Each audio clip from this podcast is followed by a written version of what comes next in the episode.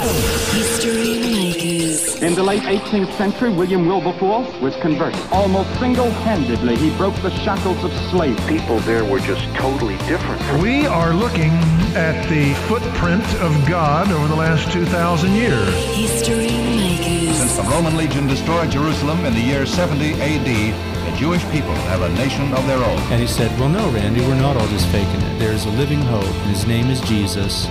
And I believe that that's really why you're here. Christ died for us. History Makers. Hi, and welcome to History Makers. I'm Matt Prater. And today we're chatting with Pastor Tim O'Neill, who's the president of A2A, the Acts 2 Alliance around Australia.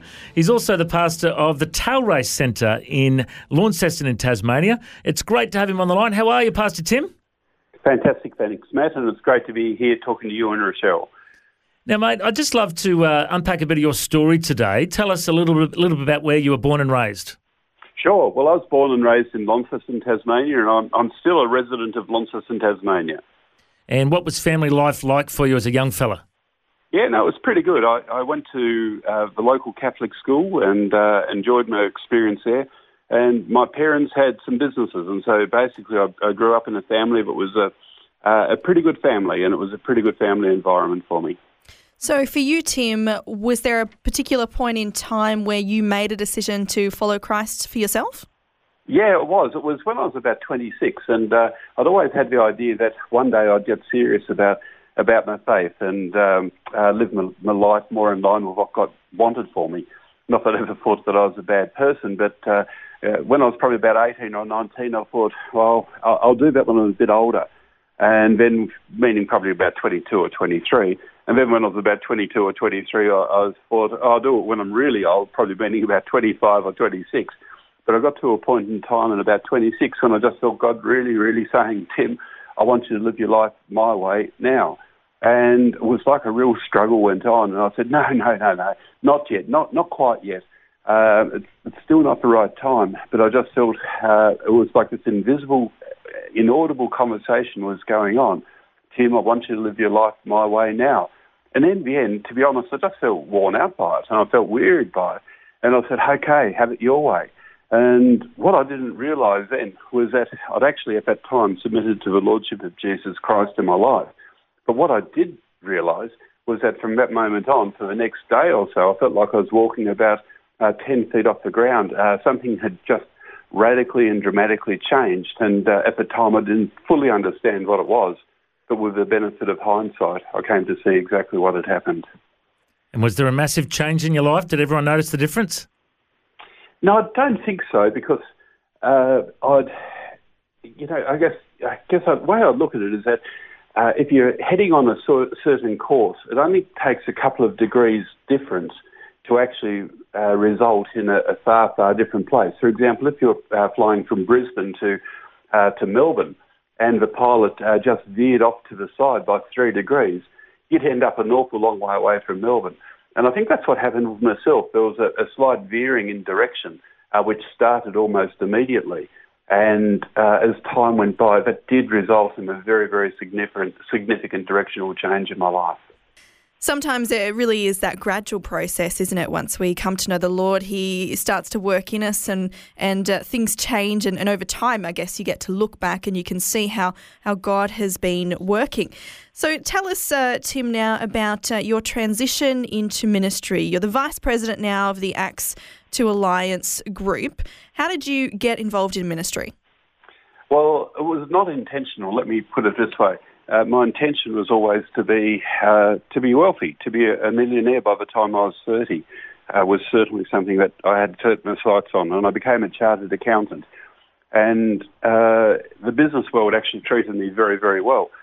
But then uh, there was a uh, a tragic year that my wife and I had, and that was when I was about 33. And during that year, we had seven people who we knew who suicided. And uh, that just left us wondering. We were so sick of death that, I, and for myself, by that stage, I was a new Christian. I came to faith when I was about 26. And I, I just wanted those people to have what I had discovered and found. And I came to realise that uh, the gospel of Jesus is such a precious, precious thing that I wanted everyone to come and understand it.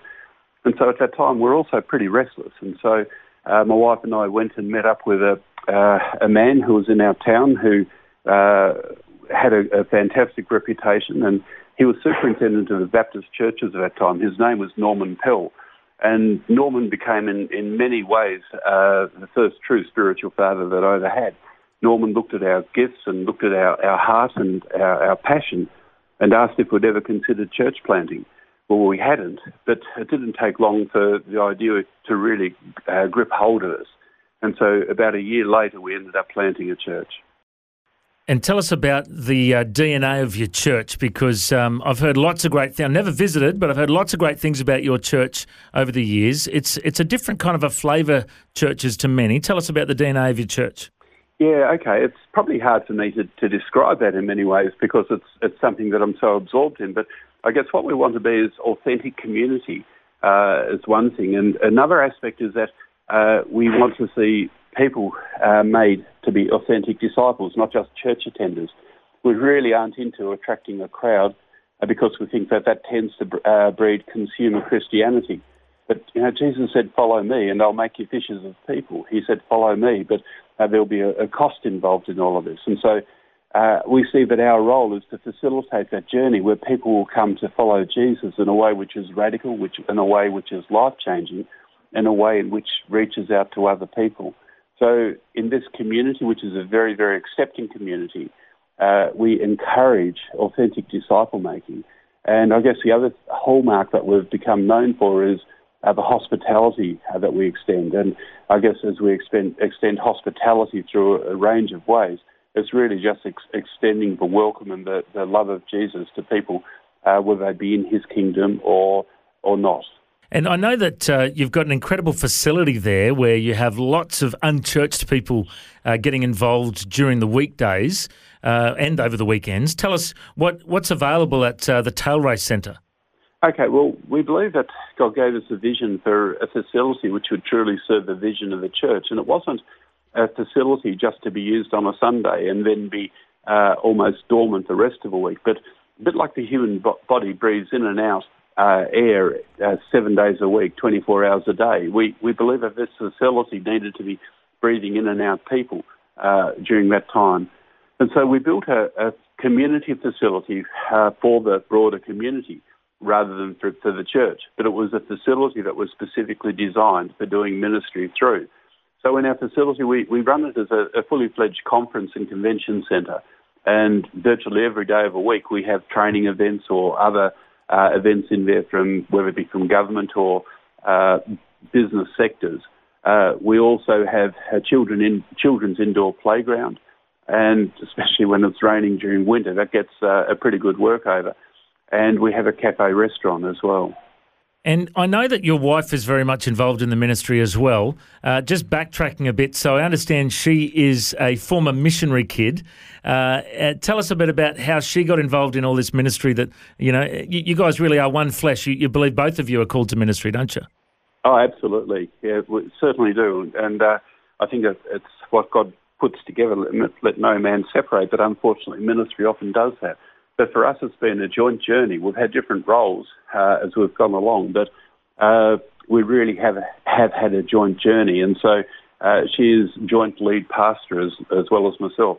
Uh, her background is actually in social work and counselling, uh, but then she's really been thrown in the deep end and ended up as being operations manager at our facility, which is a you know quite a, a substantial role in itself. So she mixes the pastoral with the organisational side of things. And I know that you do a lot of work in India uh, with Empart as well, planning churches. Tell us a bit about your involvement over there. Okay, well, this has been a, an incredible privilege to be involved with Empart and the work of, uh, that Jossie Chacko started about 18 years ago. Over that period of time, uh, he's built a team uh, which has seen approximately 20,000 churches established uh, amongst uh, non-churched areas. The north of India uh, is, uh, I think from memory, about 600 million people, but it's only 0.14% born again. And so for many years it's been known as a missionary's graveyard. But God's grace has been incredibly upon this work and seeing uh, just incredible, incredible things happen with the churches being planted, children's homes, a whole range of, of areas where ultimately we want to see not just lives but whole villages and communities transformed. Now, I've been involved in that uh, since 2002. Uh, been involved in the leadership of Empart. Uh, first of all, uh, on the board of Empart. Uh, then, for a season in time, I was board chairman, and now involved in an eldership uh, for Empart. Uh, over that time, I've been to India many times, but also been heavily involved in the strategic planning and I guess just uh, the provision of advice and hopefully wisdom uh, to uh, people such as Jossie. Well, Tim, it sounds like you know you've been involved in some wonderful ministries and had some amazing opportunities uh, to see growth and uh, just to see the gospel continue to be spread. Tell us a bit about A2A. What's your heart as vice president for A2A? Okay. Um, well, first of all, it's, it's president now, so that's just recently changed. Well, congratulations. Uh, congratulations. yes, thank you. Um, my heart is really to see a, a, movement of churches which is going to uh, make authentic disciples that reach people uh, with the gospel for Jesus in this country and beyond. Uh, it's, it's about a movement that's going to be authentic, uh, very, very authentic in the sense of uh, our, our vision for what we can be to the local community.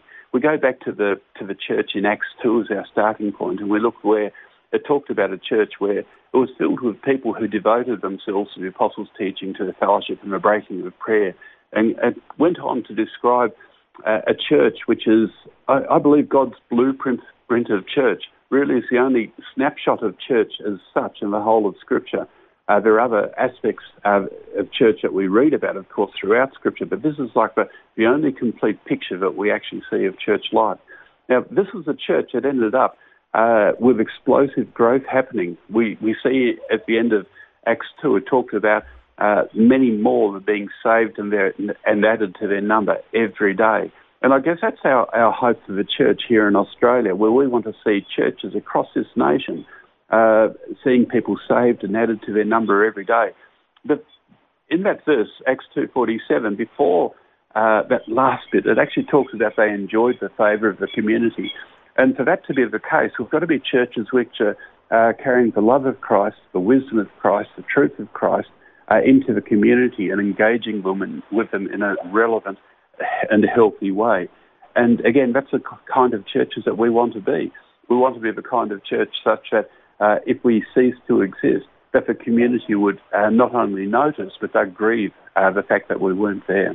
Uh, our hope, I guess, at the moment and our focus is to, to try and find uh, the leaders of tomorrow, or perhaps even the leaders today of today who haven't yet been act- activated, uh, help identify, stimulate them, raise them up as leaders, and see them take the opportunity for leading in a way which will impact uh, the world through seeing the kingdom of God being extended.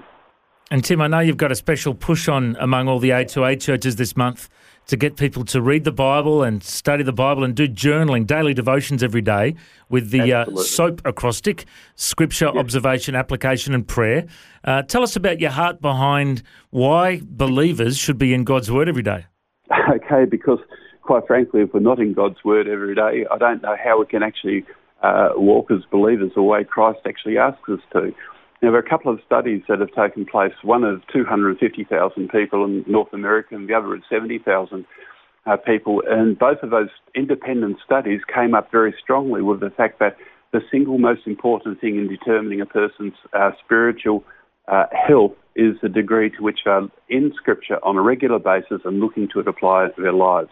One of the findings was absolutely astounding, and it said that uh, for people who are in, in Scripture on such a basis, for uh, less or three days a week or less, their lives, lifestyles and their attitudes are not significantly different than that of a non-believer. Uh, but if you're in Scripture on such a way, four days a week or more, and I guess four days a week being more average, uh, more often than not, uh, then the change in the spiritual health and life of that person will be uh, seen and significant. So for us, if we want to see healthy disciples being made. We need people uh, discerning, uh, searching Scripture and discern, discerning how God's Word is to impact their lives today. Well, Tim, I think it's inspiring that you're uh, getting people to get back into God's Word, and I think it's going to impact the nation. Uh, anyone that heard that will hopefully be picking up their Bible and getting into it every day. And if people want to find out more about A2A, they can go to the website a2a.org.au, and uh, there's Or the plenty of. Facebook page. Or the Facebook as well, that's right. You've got a great Facebook page and all sorts of great information on social media. Well, Tim, I reckon you're a history maker. Thanks so much for joining us. Okay. Thanks very much, Matt and Rochelle. Goodbye. Thanks, Tim. Thanks for joining us on History Makers. If you'd like to listen to this interview again, just go to historymakers.tv. There you'll find links to Facebook, Twitter, and Instagram. You can subscribe to our iTunes podcast or check out our YouTube clips. And you can find out about History Makers TV. We are a faith based ministry and we appreciate every donation. You know, the vision of History Makers is to share the good news of Jesus Christ to the nations of the world. If you'd like to partner with us, send us an email info at historymakersradio.com. God bless you. Have an awesome day. I'm Matt Prater, and why don't you go and make history? History Makers. History Makers is proudly sponsored by Bible League, who serve the local church and other partners around the world by providing Bibles, scripture materials, and training to help people meet Jesus. They provide God's Word to a lost and needy world. Bible League plants Bibles in prisons, among persecuted Christians, and in poor nations, bringing the love and light of Christ into many people's lives around the world. Make history today by joining our friends at Bible League and planting a Bible that will help someone meet Jesus. Go to bl.org.au. Station sponsor